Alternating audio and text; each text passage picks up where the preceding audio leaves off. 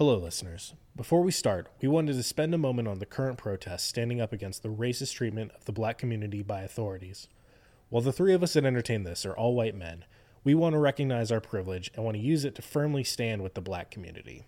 Staying silent on these issues is standing on the side of oppression. So, though we know we don't have the largest platform, we want to use whatever influence we do have to spread a message of justice. The events that unfolded on May 25th, 2020, showed the world what unrestricted power could lead to. The death of George Floyd showed severe flaws in our justice system that must be fixed. The police responsible for these acts deserve severe punishment. Now is the time to act, not only to honor George Floyd and the many others who have lost their lives due to police brutality, but for future generations of people of color. We stand with the protesters who fight for that change. If you are not able to attend these protests, please support the following organizations that are dedicated to fighting for this cause the Minnesota Freedom Fund, the NAACP Legal Defense Fund, and the Equal Justice Initiative, links for which are down in the show notes. Now, on to the show.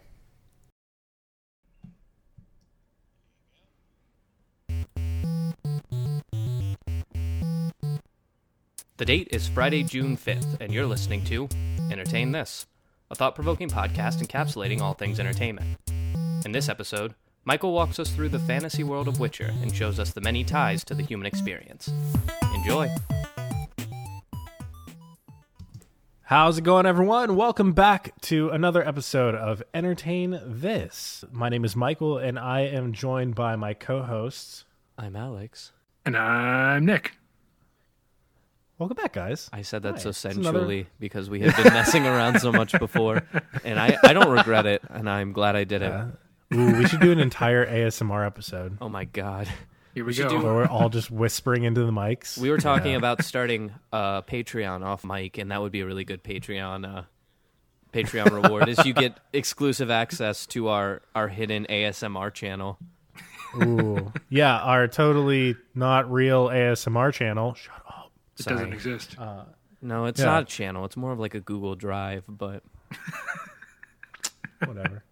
But anyways, uh yeah, welcome to another episode. Um this week I'm hosting. that's right. Uh and I am here to talk about something that I feel is quite is becoming more mainstream, but still quite underappreciated in my humble opinion. Um we're actually going to cover like a few different genres of things this week.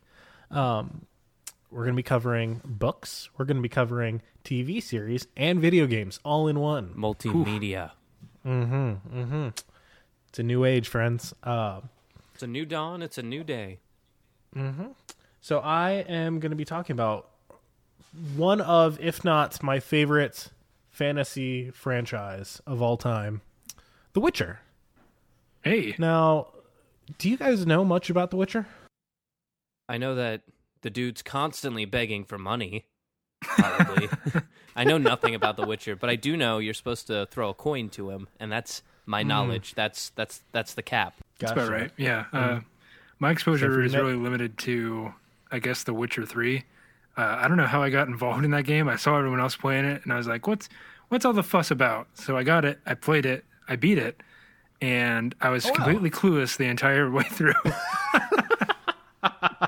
Yeah, I'm sure. Uh, so The Witcher 3 was my first one as well. And I had that same experience as you. And me, the big nerd that I am, I went through and I read the wiki, still didn't learn enough. And I was like, well, shit.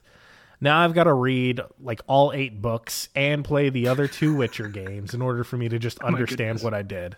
And I have to say, it was one of the best experiences I've ever had, especially over like that intense of a series. Um, Again, completely lost as to what any of it is. Hey, look at our return to formula, guys. It's been a while that we've I had an episode it. where it was we did it. We're back because Michael, you're an expert in this.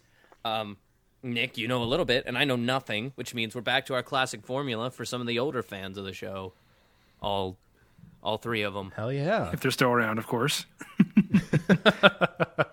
So let's start off a little bit with like what is The Witcher? Well, first off, it started as a uh, as a fantasy series, a fantasy book series written by a Polish author named Andrzej Sapkowski. Uh, does not, from reading the name, you would not think it's pronounced like that, but it is for some reason. I, I don't know Polish, but it makes no sense to me. So it was written in the mid. It was started, I believe, in the mid '90s, and eventually was translated into English in like the early 2000s. Gained a small like cult popularity, uh, but then um, a little video game company known as CD Projekt Red uh, made one of their first ever games, uh, The Witcher. They somehow acquired this license and eventually went on to create three uh, three games: The Witcher, The Witcher Two, and The Witcher Three. Um, which it's it's crazy to see because as you play through these games, you can kind of see the progression of CD Projekt Red from this. Like you can kind of obviously tell that they have never done really much video game making with The Witcher One. It is a bare bones RPG. Uh, the Witcher Two, much better. It is much better, but still has quite a bit of like polishing. And then The Witcher Three is known as one of the greatest RPGs of It all is. time. Um, and it's it absolutely lives up to the expectation. Um, to the point where CD Projekt Red, for the first time in a long time, is branching off here coming up, and they are releasing a new game called Cyberpunk. I've heard about Cyberpunk. And it is one of Who hasn't? yeah, it's one of the most hyped releases of So all time hype. now. Like it's insane. Only because of the clout that they gained from The Witcher 3, really. Um and then more recently as well, uh, Netflix came and they produced a full series starring Henry Cavill as the main uh, character. Hey, that's Superman with the mustache.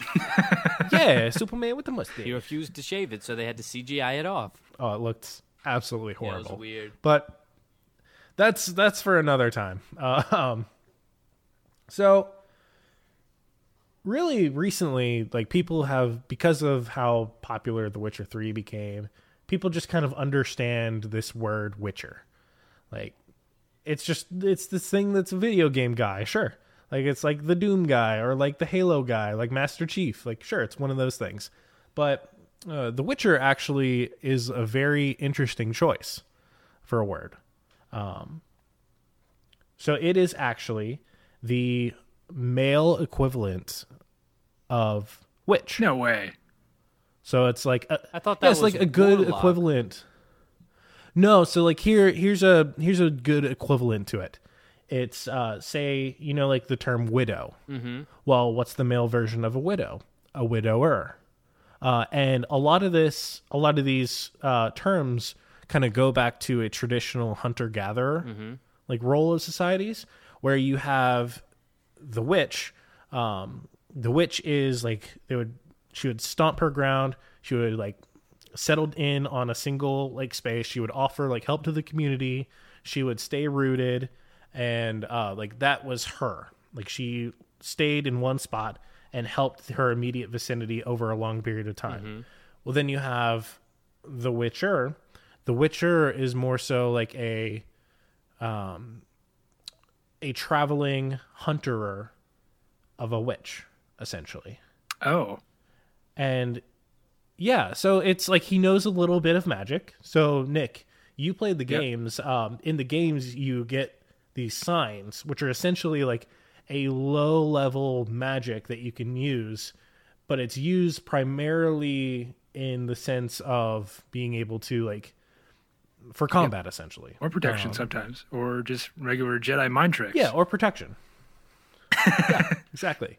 I'm lost. but it brings this is part of the like conversion from polish to english mm-hmm.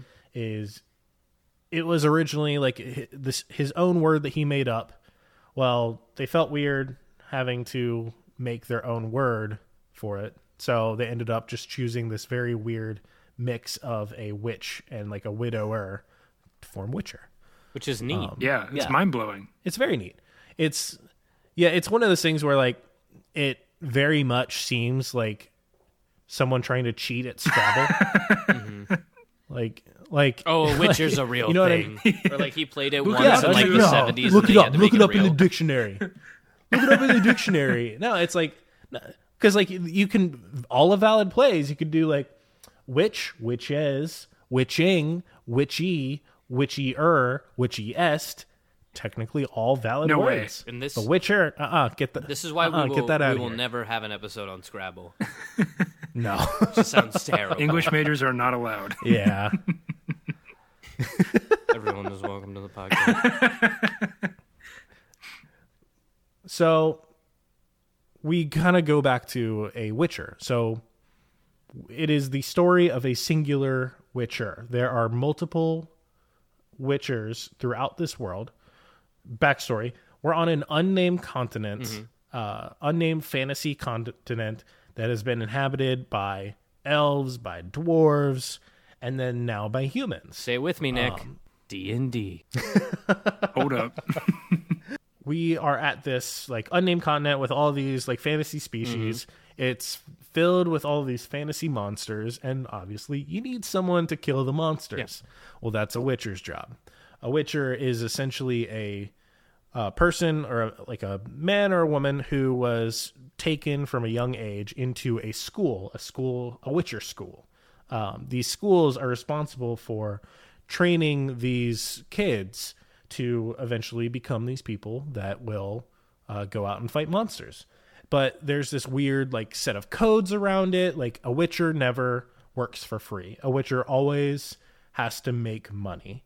Um, even if it's like they, even if they accept the smallest amount, like essentially like if they want to do something essentially for free, they'll they still have to ask for a penny. So toss a coin to Um, your Witcher. There it is. Yeah. Essentially, yeah. Okay. There it is. Um, and they've kind of in this world made a reputation for themselves of essentially profiting off of people's misfortune, uh, which causes a lot of um, a lot of bias against and prejudice against witchers. They're all kind of viewed as these mutants, which I'll get to in a little bit. They're viewed as basically these like troublemakers who just will ruin whatever place they come to. Uh, because essentially what it is is like, okay, they travel to a place that is experiencing problems. They'd go in and try and fix it, but usually the problems end up becoming a lot more pronounced through them being there because they have to fix it. Yeah, that's the part I didn't understand. So they've all. like, why do people hate witchers? Yeah. They're doing like an essential service. They're taking out the magical garbage of the land, so to speak. Well, it's because they don't do it for free. That's that's what it is. So if if someone say it's like a peasant, like peasants in this time period, it's based off of like old European uh, folklore. Uh, so in this time, it's a lot of peasants who don't have money who are running into these problems. Well, if a peasant doesn't have money, they can't have the service of a witcher. Um, so it's one of those things where it's like, yes, generally they are like pretty good Yeah. people, like they are uh, doing a good job, uh, but because they are having to profit off of other people's misfortune, it leads to a lot of um, prejudice against them. Yeah. Ultimately, it's a capitalist They have a negative connotation. Kind of. Right, exactly. And then there's the whole side of like people like see them as mutants, which they actually kind of are. Um, so witchers, when they are brought in for their training at these schools, they go through something known as the trial of the grasses. Now, what this essentially is is they are uh, given a bunch of like antidotes and injected with a bunch of like mutagens to actually try and like mutate their bodies a little bit um, to the point where it's just like increase their like how fast they are, how strong they are, their reflexes, how well they can see in the dark. It's like one of the side effects of this is they end up getting like cat-like irises, which is really Um, cool. and it also is it, it looks really fucking cool. Um, and then they are also, um, let's see, what is it? I'm trying to remember a lot of this off the top of my head because I'm going on a little bit of a tangent here, but um, but yeah, essentially they become pseudo mutants, uh, and it ends up becoming kind of what they're known for is they are the monsters fighting monsters um, which throws a lot of people off as well. Uh, so you have like a monster who is accepted, quote unquote, by society, who takes out the trash of the other monsters. yeah. So then uh, we put our focus a little bit more granularly on the main character, Geralt. Geralt is a man who, when going through the trial of the grasses, he uh, was shown to have a much higher tolerance to these mutagens, which led to him being experimented much more on than the regular kids. Um, and to give you an idea, only like three out of ten kids actually survived this initial trial of the grasses, and then Geralt essentially went through the trial of the grasses like five or six times. And through that stress, he gained his infamous white hair, uh, which he then became known as the White Wolf. Oh, and he because of that has a much essentially all those effects that i listed earlier he experiences them at like five to hmm. ten fold Jeez. Um, yeah. And it led to like him having like a really raspy low voice. He's like this in the books they describe him as this like grossly like tall and skinny like he looks like a mutant like he looks like a mutant and then Um, they casted him as beautiful in the Netflix. yeah. well Who's the part of that hottest comes man from we uh, can find? Superman? Fuck it. Dye his hair white. Yeah, for sure. Um, it was one of those things where, like, first off, like the first Witcher game did a pretty good job of making him look kind of gross. Second game, it's like I don't know, he's looking a little pretty. Third game, they gave him a beard and gave him a good good hairstyle, and it's just like, God damn it, he's fucking. He's a fucking good looking dude. I'll say it. Yeah. Like he's he's a hot boy. He's covered in scars. He looks real He has edgy. that low gravelly He's got the like yeah, the white like, hair. I'm Gerald. Yeah, You know, yeah. I'm Gerald. Gerald. Sorry. I'm a Witcher. I'm the Witcher. There it is. Is that uh, it? Pretty close. Yeah. Yeah, basically. Oh, nice. There you go. Yeah. Voice acting, ladies and gents. For sure. There you are. Oh yeah, he looks gross in the first game. Oh yeah. Oh yeah. I mean, part of that is like due to it coming out in like 2005 or whatever. What was the console that it was originally released on? It originally only came out on PC, Oh wow. Oof. Okay. solely a PC game. Um, and I believe the second one also came out as a PC exclusive as well. And then the third one is the first one that came out for consoles. That makes sense as to why it was both your guys' first experience with it. Yeah. Yeah. So mine was actually still on the PC. It was just like kind of similar to what Nick said. Is just I heard so much Yeah. about it Right. that yeah, it just fell and ended up falling in love with it, and I fucking love it. And it's great. Yeah. I don't know what drove me to Um, buy it either. It's just like I saw all these people. Well, you know what it was? It was summertime and I don't have friends. So, I mean, what else are you to do is uh, play a video game for Yeah. hours and hours on, on end. But uh, that's probably the reason. Uh, but yeah. Um, so The Witcher is essentially uh, this story following Geralt and his tracks through the continent. Uh, the stories that he experiences, the different uh, trials and tribulations of him. It it is a very like at its surface a very generic fantasy story.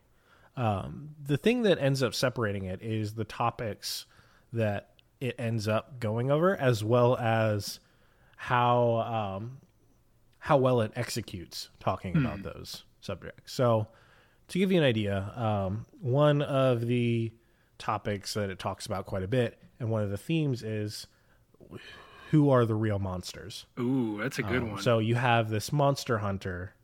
You have this monster hunter who um, his job is to go around and kill monsters. People think of him as a monster, but what ends up happening in most of the situations that he runs into is the real monsters are the people. Like Geralt is unique for a Witcher in that he actually refuses to kill um, higher thinking monsters, which you actually run into a few times throughout the stories.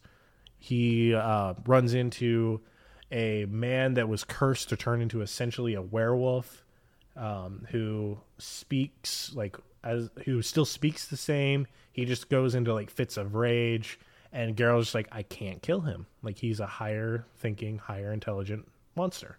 Um, they granted in the games they play a little bit with this as a matter of giving you the choice to be Geralt in choosing what to do. But in the books, they very Andrei Sapkowski very much sticks to this theme. Um, and one of the things that he uses for this is um, the fact that Geralt actually has two swords. Um, he has a regular steel sword that's meant for man, and then he has a silver sword. The silver sword is meant for monsters. There's a few times though where once he encounters like a really evil person, he pulls out that silver sword to kill a man, and usually those are very tense and very. Uh, it's to highlight the uh, the notion of like you are an evil, evil person. I'm bringing out my monster killing sword. I just thought it was I'm because. starting to catch. Sorry, go ahead. I'm starting to catch the themes that we're we're pegging on here. Yeah.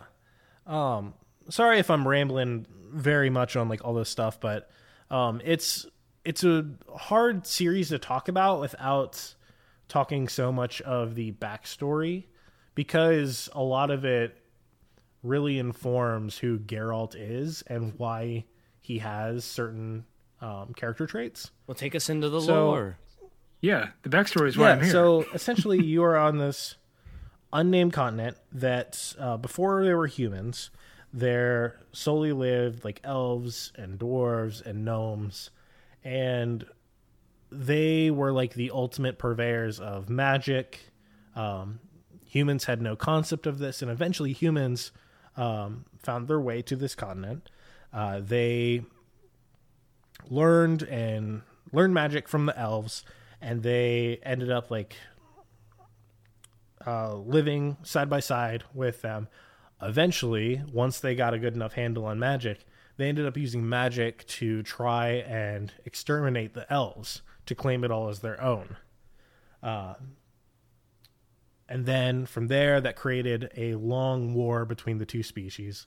Eventually, uh, elves were kind of pushed to the fringe of society, um, which has lasting effects up until the modern day in the story. Uh, and from there, you have only select humans who are able to really use this magic, but they're able to use it incredibly well. Uh, and then you have these elves who have this very long, lifelong resentment towards humans. Um, and essentially, the story ends up taking place of this like it's the aftermath of this conflict between elves and humans, uh, which has led to um, I can't remember what the event is called, but there's an event that happens that causes uh, magical creatures or monsters to start to appear throughout the continent. Um, and it is because of this that they need people like witchers to be able to kill them. Uh, and a lot of these monsters are your classic fantasy monsters from folklore. It's like different kinds of vampires. It's like griffins, things called drowners, which are essentially like oh, those are zombies. nasty. I don't like Um, those. Yeah, yeah. It's essentially these like zombified, bloated Ugh. bodies of people who drown. Yuck. which it's oh it's it's real gross but um it ends up uh, being this like very seemingly generic fantasy story. Um, you are dealing with a lot of political fallout from a hundred years war that happened between the different civil different uh, human civilizations. Um, so it's like the War of the Northern Armies is a big thing, where it's you have these armies of the North who have fought against this previously tyrannical um, civilization known as like Nilfgaard, um, and it's Nilfgaard is essentially these this group of humans who are incredibly brutal in their approaches Oh, to yeah. things. Um, and then it's these other continents that are also pretty brutal because it's a fucking fantasy. It's a medieval fantasy. Um, no one's innocent in this, uh, and it's all them fighting and Geralt trying to find his way through it.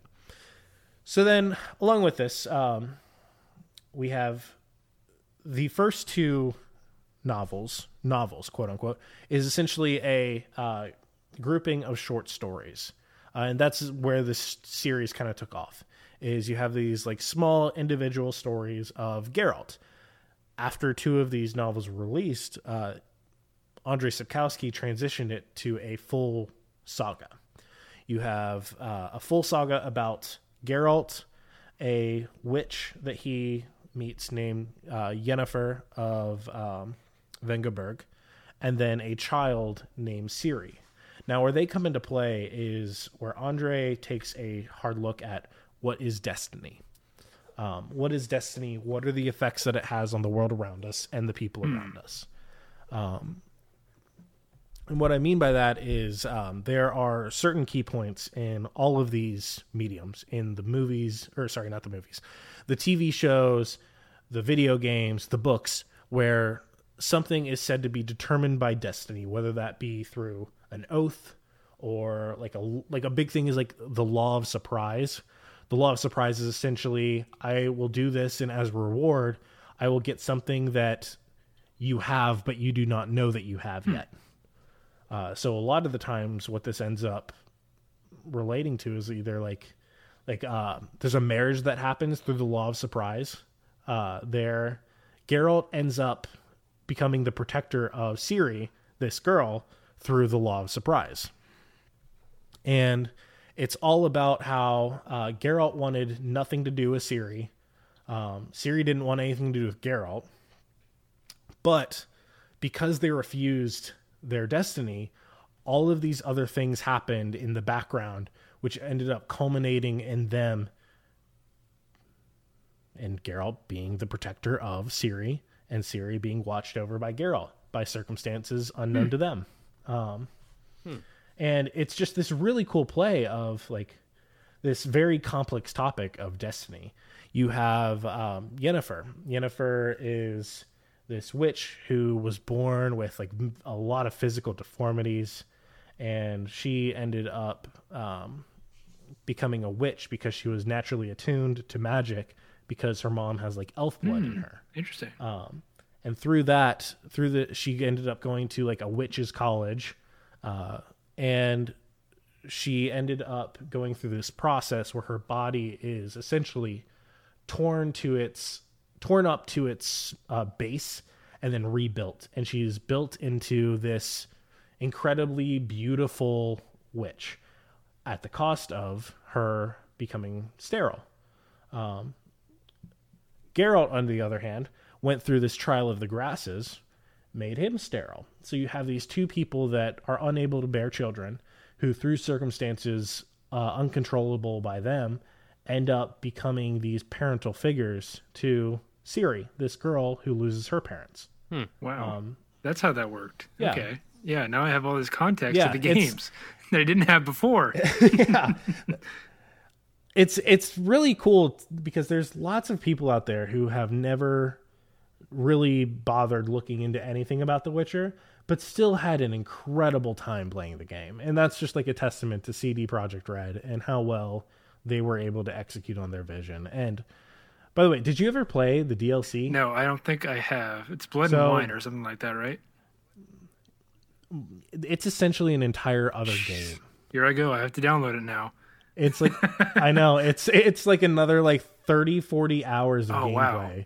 that is just like actually is like just as good if not better than the original story. Wow. Um But yeah, um so it's it's this really unique take on this or I guess not necessarily none of it's really that unique. It's more so that it's executed the themes of this series are executed in such um, incredible ways that it makes it so easy to digest uh, over the course of like both video games and books and then the netflix series now from what i gather neither of you watched the netflix series No.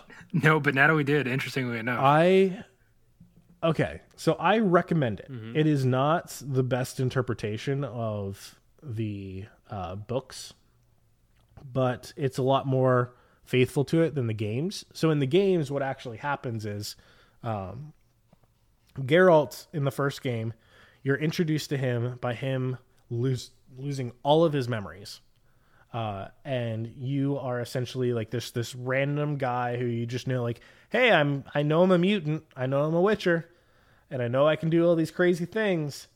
I don't know what anything that's happened to me though. that never even happens in the What? books, and that is the first thing that happens in the game. Like low hanging fruit for a video gamer, you know? Right. So a lot of people see the video games as essentially this uh, this fan fiction Or separate on top of the Witcher universe. Yeah, exactly. Because it picks up at this midway point in the story, um, or in the actual like novels. Mm-hmm. But then Witcher Three comes around, and all of a sudden he has all of his memories again, and that's why it's like the first two games never bring up Yennefer or Ciri. And so The Witcher 3 is the first one to start bringing them up, only because Geralt now has his memories back about them.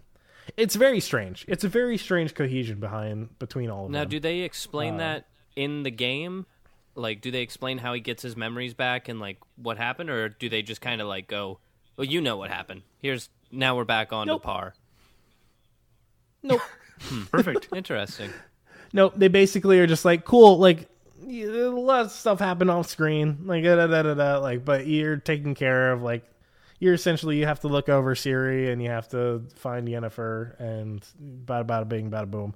You got a full game with all this backstory, and then you have people like Nick who play it and who are just kind of like, "Cool, that was fun." I don't know what the fuck just happened though. I don't know the So now- backstory, but I get it. I get like you had to protect Ciri, blah blah blah, Yennefer, Yeah. you know, whatever. That was made made So now, clear. in in the third game, is it supposed to be the third game in the series? Like, do they reference the first and second game as well?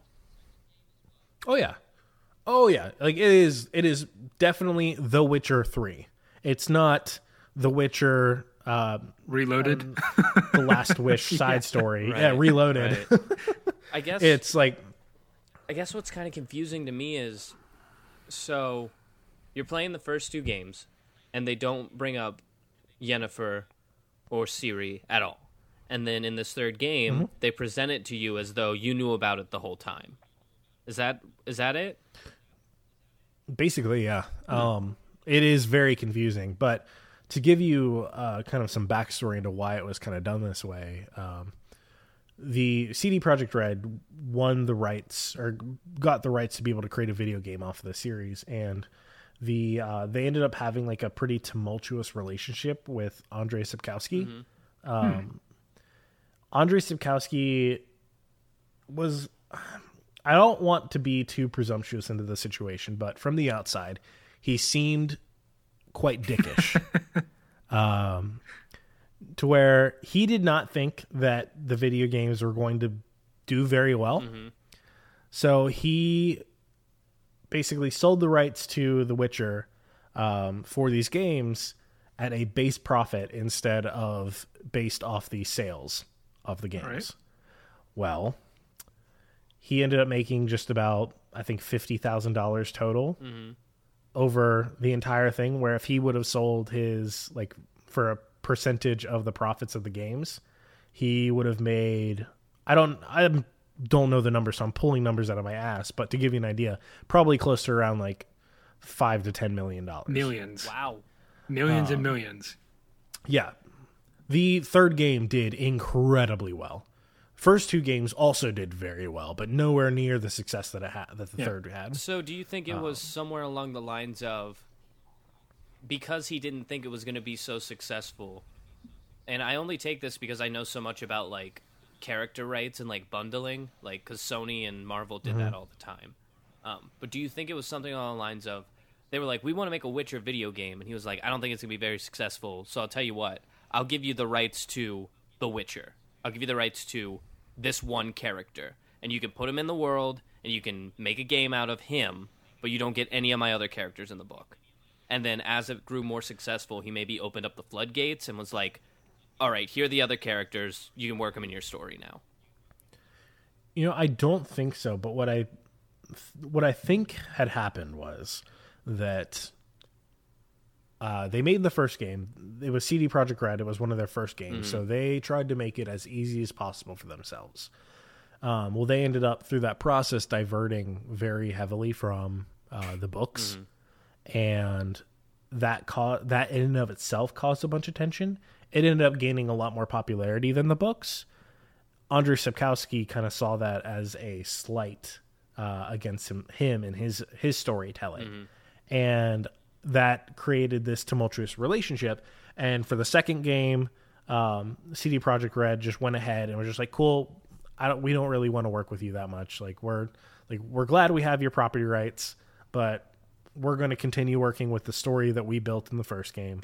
Um, so they went ahead and they did that. Witcher 2 was incredible. Um, I'm actually replaying it right now. It's fantastic. Uh, and then after that, uh, it got a ton of money. Andrei Sapkowski got more pissed that he wasn't making as much money as he could have. And then The Witcher 3 came out. And it's a beautiful, beautiful masterpiece where they, I guess, somehow worked out their differences.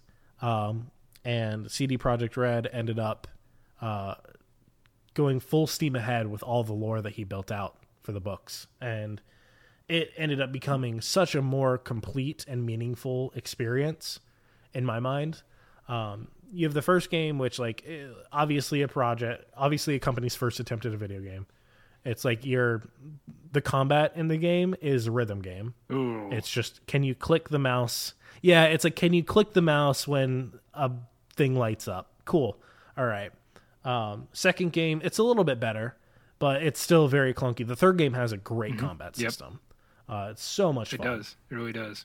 Um, yeah, it's this really cool um, combat system where it's like, yes, you are like dodging, you are fighting with your swords, you have to manage uh, which sword you are using because silver swords have not as many effects against men, but the steel sword doesn't have any effect against monsters, so you have to make sure you're using the corresponding sword based off of what en- what type of enemy you're fighting. Um, and then you also have signs, which are the like low level magic that you have access to for combat, for protection, for like influencing people. Um, it it kind of is like a slight rip off Jedi from what you were saying before. I'd almost compare it to like, Like, dragon has the- shots from Skyrim because you have like the the un- unrelenting force, the foos, you know, and then you have all these other things Mm-hmm. too that go along with that. But Skyrim has magic, but that's neither here nor there. But um, that's what I compare them to. Yeah, it's this. Uh, it's not. You have the witches and like the mages and them who are able to cast spells at a much like higher potency, uh, but then you have the witchers who essentially have boiled down magic to its most efficient usage, specifically for combat. Um, so it's it's it's really cool to see this. Uh, uh, this polarization of magic of these people who are these mages and these witches who are sent to uh, basically be advisors for kings, and they are meant to be these powerful spellcasters who are incredibly intelligent, uh, who use their magic to both defend the kingdoms but also to make the best decisions possible. And then you have Geralt, who's just pissed off and is using magic to fight bitches. Well put. yeah. So the Witcher series, I think, from what you're saying, and again, this is you're informing me on things I never knew about. Um, But I feel like it's less about the world or the society, and it's more about uh, your the Witcher, Gareth, right? Geralt. Geralt. Gareth is a completely different magical being that we could talk I about. got later. messed up about Um, Gerald. but um so it's more about him and how he's involved in the world and kind of breaking the mold of the witcher because he's not necessarily following what a usual witcher does He's a super witcher. Yeah. He is. He's essentially a super witcher. Um, and it's funny yeah, that it's it's the story of these characters and how they are essentially affected and how they affect the world. It's much more character driven versus like the world driven, driven by the landscape. and is that woven through the books, the video games, as well as the Netflix series? Yeah, that kind of absolutely. message Um, of it's about the characters and what the characters sure. are doing. and I think even Nick can attest to this is that like there's a lot going on in the world around you, Mm-hmm. But you only experience the world as Geralt Yeah. does. Yeah, like I want to a know so much good- more you're learning. about the about the It's like a really good D and D campaign. It kind of sounds like. Yeah. yeah. essentially and that might be one of the reasons why i love the series so much is it like i use a lot of the stuff that from these from the series in any game that i write and any character that i come up with mm-hmm. because i love how it is the world has affected these characters in some way uh, and it is the story ends up becoming these characters in the world uh, and how they react to it um,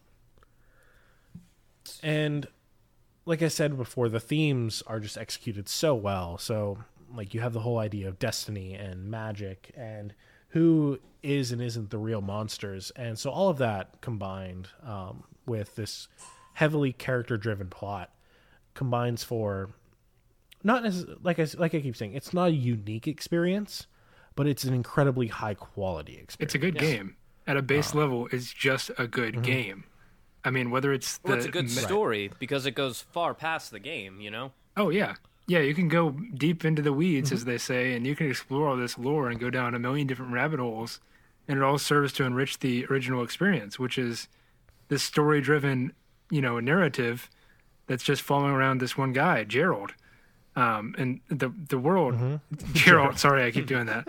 Um, but the the world is also massive. Like it's a giant ass map. It's four times the size of Skyrim, and it almost resembles like the Mm-hmm. the British Isles, if I'm correct in saying that. Um, yeah, because you have like mainland does. Great Britain, and then you have Skellige, I think it's called, um, which almost seems to me to be like Ireland or Scotland in a weird way. But um, yeah, it's a massive map, and I think the map even tells its own story too. Hmm. Yeah, it's it's very interesting. Like as I'm talking about this, I'm finding it really hard to talk about it without specifically giving away like spoilers because I want anyone listening to this and for you guys to be able to go through and read these stories and experience it in a similar way that I did. Um, granted, I would highly recommend reading the books before going to the video games again Yeah, mm-hmm. um, because there's plenty of things that happen. Like the first Witcher game is probably the worst about this, where it's just like a person will come up and just be like, Geralt, hey, do you remember me? Like we did all this cool stuff together, and Geralt's just like, sorry, no. it's like, oh, well, I'm gonna act like you do remember, and we're gonna still have this incredible character experience together as if we're old time friends. we're gonna fill in the plot holes. It's just like, oh, That's really Yeah. That's really stressful. It's lazy, yeah, but it works. it's yeah, But like It's- you it's one of those it, things it was one where, of their like- first games, so like Good Yeah. you can't really hold them. Right. you have to if you ever go back and play the first game you have to look at it through a uh, a bit of a wide lens uh, you cannot look at it through this like through trying to pick like everything apart with it. Um, you have to look at it as this holistic part of this experience or else you will not want to play past the first hour. So do you think that you could that was do you think that you could get the full experience from just reading the books or from like just playing the video games or from just watching the TV show? Do you think that it takes all three to get the full wide experience of The Witcher? Good question. I would say the TV show is not far enough along yet. Um, but you can experience a majority of the world and the story through the individual mediums. Okay. Um, so, like, you can play the video games and you can get a pretty good sense of the world and what is going on. Um, granted, you yourself have to fill in quite a few of the holes, and a lot of it is like not very far reaches. It's like you meet a dwarf and he references a bunch of stuff that happened in the past, but he does so in a way that um, makes it really easy for you to fill in the holes. Um, and then you have uh, like the books, and the books are the most holistic experience, um, where you can fully understand the world and the characters and what they are, um, and how it affects them, So would you suggest and like see what. going straight to the books and then developing your love from there to check out the other stuff? If I were to do it over again, yeah, that's what I would recommend. Interesting. Because I mean, it's my Um, The first Last try. I gotta do it right the first time, you know. Yeah. And just to make it easier on everyone who's listening into this, because there are so many books and there is it is not in like a very convenient order. Um, like it's essentially it's not labeled as The Witcher One, The Witcher Two, The Witcher Three, The Witcher Four. Uh, we're not talking about The Witcher Four, Prisoner of Azkaban. um, to give people who want to read it in a like uh, in the best order possible, you want to read it in The Last Wish, Sword of Destiny, Blood of Elves, Time of Contempt, Baptism of Fire, The Tower of the Swallow, The Lady of the Lake, and then The Season of Storms. There are lists upon lists on the internet of the correct reading order for The Witcher. A lot of them are very different, but this is what I found to be the most enjoyable experience um, because you keep things uh, you still start with the two short story collections because those were written without any idea of any of these other experiences from the saga in mind. So everything is kind of self-contained and it gives you a really good feel of who Geralt is and the world around him. And then you move into uh, the saga, starting with the Sword of Destiny all the way to the Lady of the Lake, which that is completely devoted to the story of Geralt, Ciri, and uh, uh, Yennefer. Um, and it references a good amount of the stuff in the two short story collections, and then eventually into the Season of Storms. The Season of Storms is really unique because it's its own standalone standalone story, but it references a lot of things that happen uh, in the other books, even though it technically happens, I believe, in between Sword of Destiny and Blood of Elves. So it happens in between the last short story collection and the first novel of the uh, the saga, but references things in both. So, so weird. that's your definitive up on list. eBay really right weird. now. I'm looking up on eBay right now. The Last Wish because I I'm gonna buy it as as we're recording this. Oh, you can you can rent them from me. I have them. When I can has them. fucking rent it from you. Rent for money. You're gonna charge me money. That's right. No, Toss a coin to your buy it. local Nick. Toss a coin to your to your Nick. I'm kidding.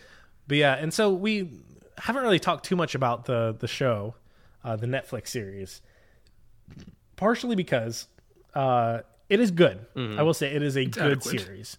It is not the best interpretation of the books, in my opinion. Um, it leans very heavily onto the aspect of the uh, short story collections, where you have these individual um, stories that are happening to these characters, which seemingly is happening all at the same time until the last three episodes, where things that have happened in the first episode are now happening to a different character at this time.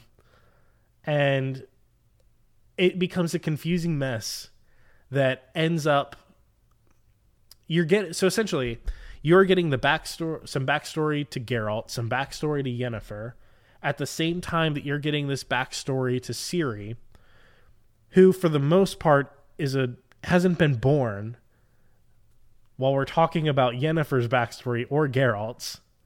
Uh, and it starts with this thing that is happening at the beginning of Ciri's story is like episode one, and then this part ha- like corresponds with this stuff that's happening in the second to last episode in Geralt's story. Very confusing. I feel like It that's a very weird writing mechanic for the show writers um, who are they're trying to tie in like you talked about the idea of fate and like predetermined destiny by saying like this stuff that happened happened for a reason. Because if it didn't then all this other stuff wouldn't have happened. And that's kind of what they're getting at but man that's super confusing to do it so late yeah. so much later on. Well, and part of it's part of it too is like in any series you need enough time for a character's story to really digest.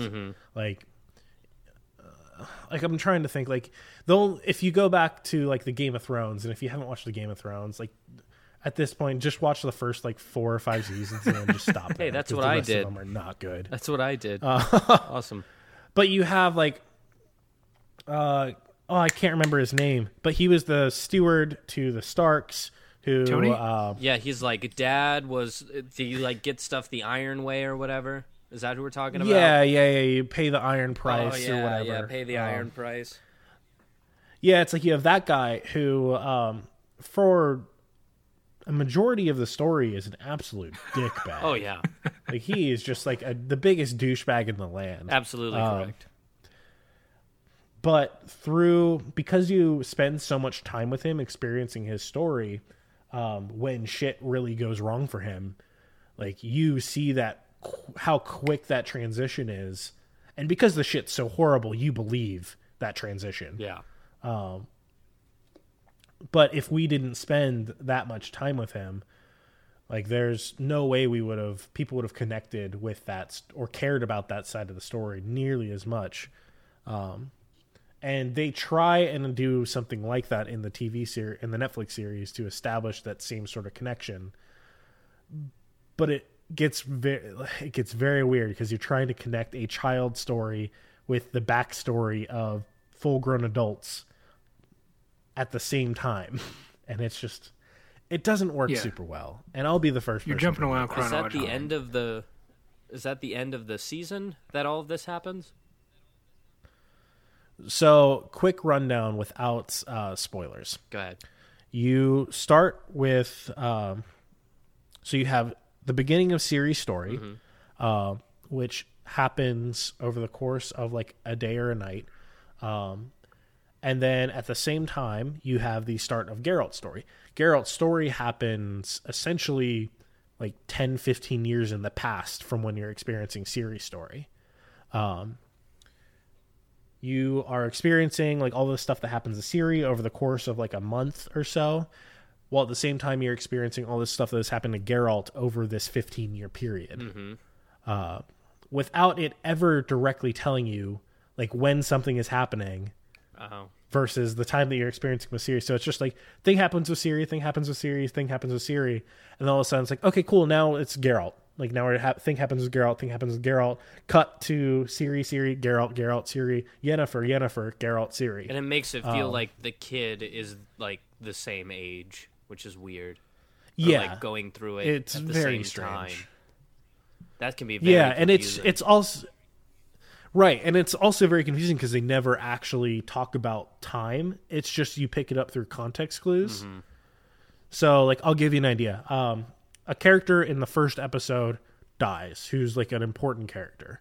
Um, well, randomly while you're experiencing Geralt's story because it's happening in the past, Geralt meets her, and so it's just like cool. Like, the thing happens to Ciri. This character died four or five episodes ago. Now we're trotting along with Geralt, and all of a sudden she's alive and well. And it's just like, the fuck happened? It's confusing. like, what the hell is going on here? yeah, that's just bad planning. right. There are, there are ways so- in cinema to allude to something happening in the past. Like usually there's a if there's a B plot and then there's a backstory, it'll go they'll have some B plot that has flashbacks. And that explains Yeah. to you like this is happening now. I don't know. I haven't seen it. Yeah. I'd have to watch it, but that sounds so weird. Yeah.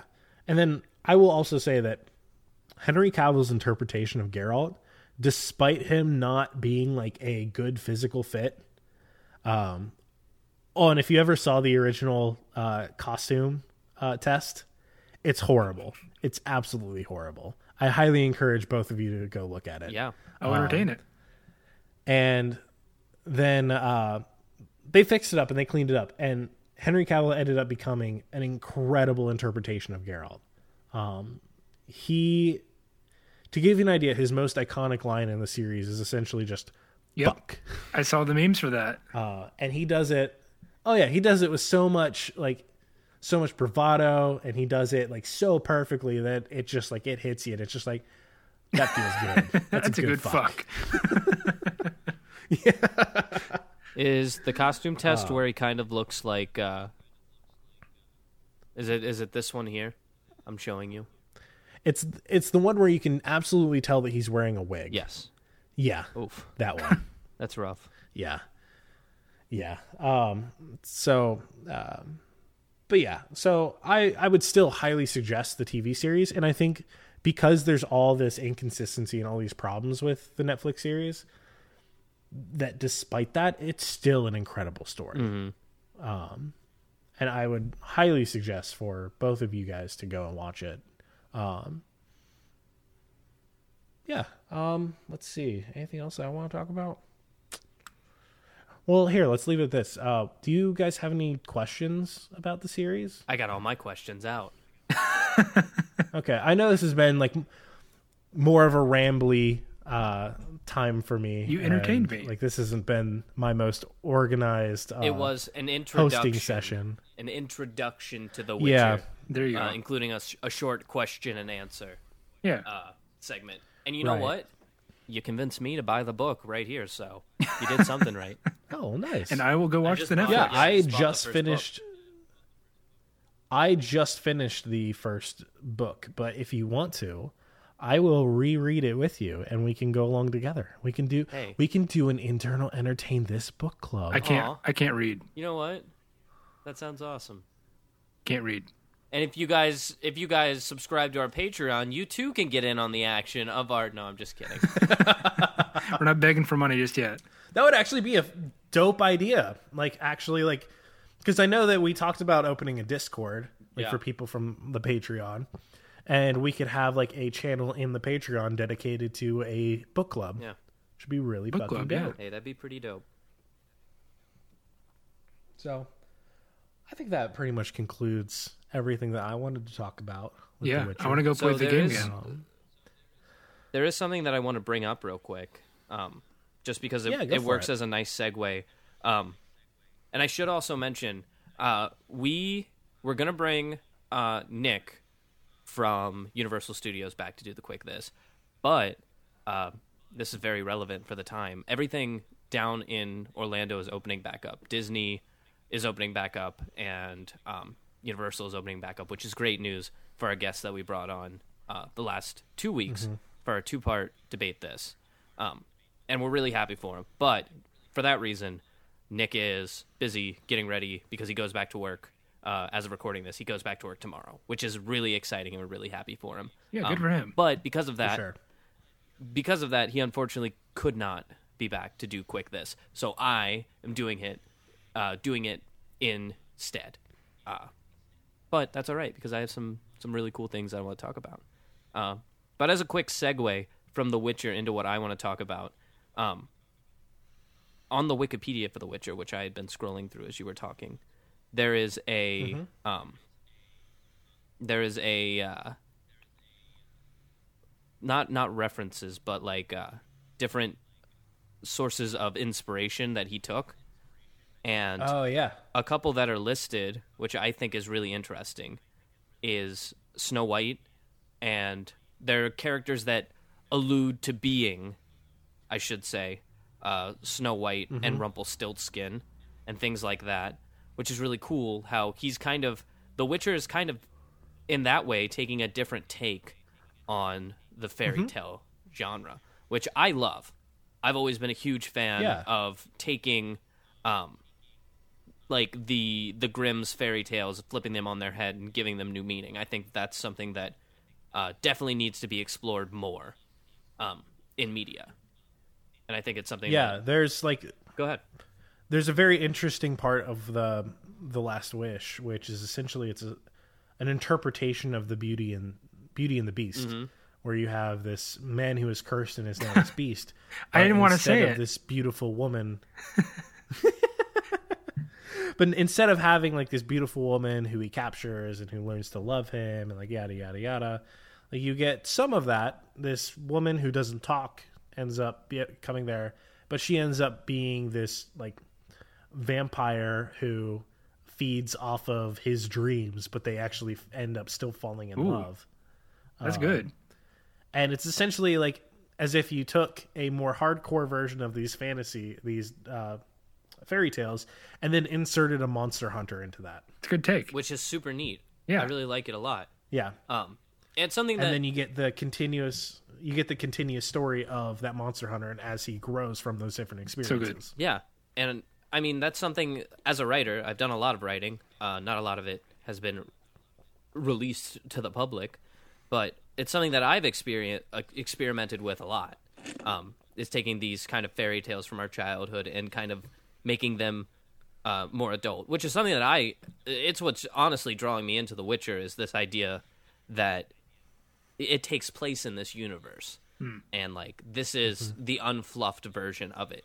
Um, and that takes us directly into uh, my quick this uh, for the week, which I am doing on a show that has probably been around for a while, but I am just now getting into, and um, it found its way onto Netflix, which uh, often shows do. Community also, it happened um, that the show gets canceled and gets picked up by Netflix, and I know there are some shows that even can see uh, revivals on Netflix uh, as they gain their popularity back, and um, new seasons are created by Netflix and continued on from there. Uh, Community that happened, but it, I think it was with Yahoo Video ended up making the last season of Community, and uh, things like that are definitely possible. But the reason that I bring all that up is because I found the show Galavant, which uh, I don't know if you guys are familiar with Nope. in any way.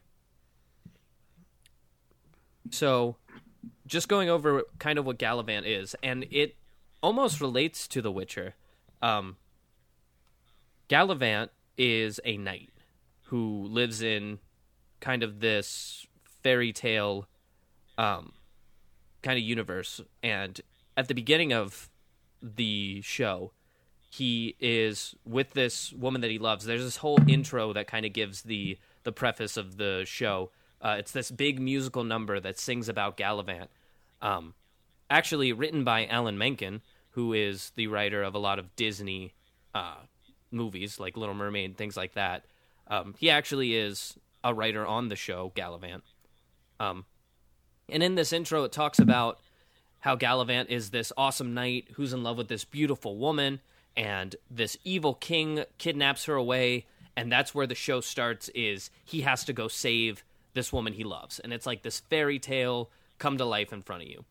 And he goes to save the woman that he loves, and he gives that big roaring like awesome speech of like I'm here to save her and she'll come with me and she'll never choose you because we're in love and it doesn't matter how rich or how famous you are or how much money you could give her she's going to come with me because her and I are in love and the music picks up and everything swells and then it cuts off and she goes well I would go with you but being rich and famous seems like it'd be a lot easier. And she picks the evil king over Galavant. And Galavant's left hanging his head, kicked out of the kingdom, and she's now this queen with this evil king. And Galavant goes back to his village that he was living at and basically becomes depressed, like any guy going through a breakup like this would. He like starts eating more, stops taking care of himself, stops doing night things, and like at the time he was the super famous knight. Um and he like stops being this great adventurer and just becomes this slop who gets drunk all the time and like has a five o'clock shadow and his hair's going crazy and he hasn't changed in three days and like while all of that is going on um this princess shows up and is like you you must be the great knight galavant that i've heard so much about. And he's like nah, not, i'm not no i'm not him and there are these big musical numbers that go on all the time that basically she's like you have to come help me save my parents from this evil king. And it's the same evil king who stole his wife away. Ooh. or who stole his girlfriend away. Right. And so now he has this agenda of i need to go save this woman's parents. Um and at the same time i need to win back the woman i love. And so he starts on this adventure it's him this princess who like kind of breaks all the rules of being a princess, and his uh, his assistant so much so. Um, and they're going on this adventure, and there's a bunch of twists and turns, and the whole thing is written out to be this really funny comedy. Like you find out that the evil king is actually this really sweet guy with this really tragic backstory, and he's kind of like dumb, but he's doing his best, and like maybe he's selfish, and that's kind of what makes him evil. But he's not a bad guy, and like this whole thing happens over the first season. That's incredible. It got see, here's here's my thing. Here's why I want to talk about Galavant. And the reason why I've gone into this giant rant is because I've watched it all the way through at this point because there are only two seasons on Netflix, and it was ABC. ABC gave it two seasons. ABC canceled it and gave it to Netflix. Um, Basically, it was like you can have these two seasons, but there is no more Galavant after these two seasons, and it's a shame because it's so well written, and Alan Menken's on board and he's writing all the music, and it plays out like a Disney movie for adults, live action, which is incredible. And the reason why I'm talking about it is, and the reason that I'm kind of getting people more aware of it is, um, there have been interviews with the cast of Galavant, and in these interviews, they were like, "Yeah, the writers of the show, Alan Menken and his writing partner, who kind of took charge of it, whose name I unfortunately don't know because his name isn't Alan Menken, um, but I can probably find real quick. Um, Dan Fogelman, um, Dan Fogelman writ out, has written out what is equivalent, uh, what is equal to a Bible of backstory and plot for the show Galavant that could span over eight seasons that he never got to put on. And the entire cast has read it and they're excited about it and they want to do it. Hmm. And with this new life that it's found on Netflix, there's this opportunity for them to do it. And I just want to promote that and say, like, hey, yo, get on there, go sign this petition. Let's see if we can get the word out. Go watch Galavant on Netflix. Make the decision for yourself. But if you love it as much as I do, I want to use this quick this to just be like, sign a petition, start tweeting Netflix, start like getting the word out. Let's get Galavant back on the air. Let's get season three. Let's get season four. Let's take it community style. Six seasons in a movie. Let's do it. you know, that's where I'm at. That's it. That's my. I took six minutes, but I'm passionate about it. I love Galavant. That's it. And you know what? It ties into The Witcher. They're very similar. Yeah. That's awesome. I I realize I have heard about this, and like I looked up pictures as you were talking about it. Galavant is actually I, Jade, my girlfriend, has talked with me about it a bunch, and we wanted to use uh, some of these images as inspiration for my first uh, uh, Ren Fair costume. Oh. Yeah. Yeah, there you go. funny enough, uh, I actually have um, a very similar kind of story because my first Ren Fair costume, I wanted to base it off of Shakespeare from Shakespeare in Love. And you should Google that real quick and look at his costume from Shakespeare in Love because he has this sick leather jacket that he wears throughout the entire thing. And it's like this blue leather that uh, has like this popped collar with all this red velvet on the inside, and it's absolutely gorgeous Nice. and I, I want that jacket so bad for Ren fairs because it's just an incredible jacket. That would be amazing. yeah. You know what? Now that I look at it, the guy from Shakespeare in Love looks a hell of a lot like Galavant. Is I don't think it's the same no, guy. it's not the same person. No. No, no, no, no, no, no, no. No, it says uh, Shakespeare is Joseph Fiennes. Sounds right. Yeah. But they're different people. Oh, Anyway, oh, oh, oh. He's uh he's related to uh the guy who played Voldemort. well, that's Ralph Fiennes. interesting. It's an interesting little tidbit Yeah. for you. Anyway, Galavant's Yeah, fun. a little bit and of you guys should extra go onto watch it. Yeah. this. Little little extra tidbit onto this quick. I learned a list. lot There you today. go. There's a lot to be learned out there in the world of entertainment, and that's why this podcast exists. There you go. One hundo percent. I was talking recently. This is just extending the episode, but people might be interested. I was talking recently with some friends, um, but I think our entertain this podcast is, uh, I would say it's eighty percent entertainment, twenty percent educational, Yeah. which I really love. I think that's great that we're constantly getting like into the britches of these things and like learning new things constantly. I think that Learning that's is fine. really quality. Um, you're right, and I hope that Yeah. you guys enjoyed it. Granted, Go ahead. granted, this this week was a little bit more of a book report than most of our other weeks, but that's okay. But if they go read the book, like that's an English lesson right there. So, Yeah, that's an Yeah, and I love that about our podcast.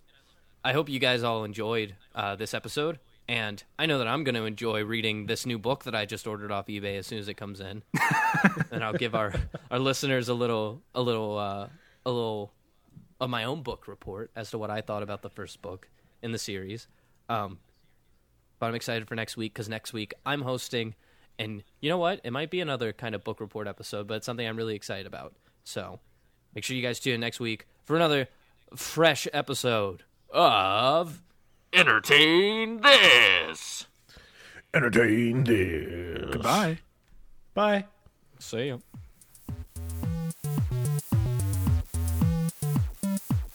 This episode of Entertain This was produced, written, and hosted by Nick Mustakangas, Michael Savoya, and Alex Steele.